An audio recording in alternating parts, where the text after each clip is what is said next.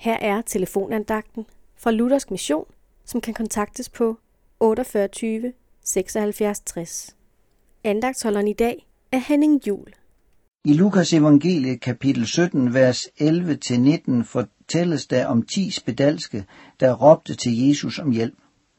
Jesus helbreder dem, mens de er på vej hen til præsterne for at blive undersøgt. De blev sikkert alle glade, men kun én vendte tilbage til Jesus for at takke ham og give Gud æren. I dag er der også mennesker, der råber til Gud, når de er i nød.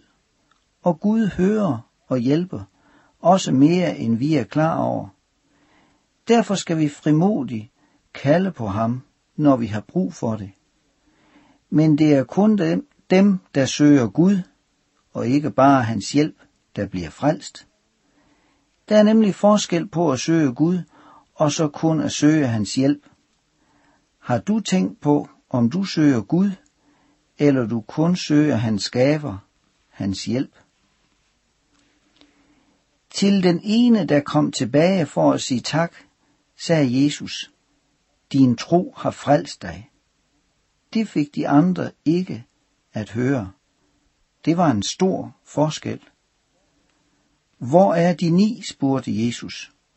Sådan spørger Jesus også efter dig i dag, hvis du vil nøjes med hans gaver.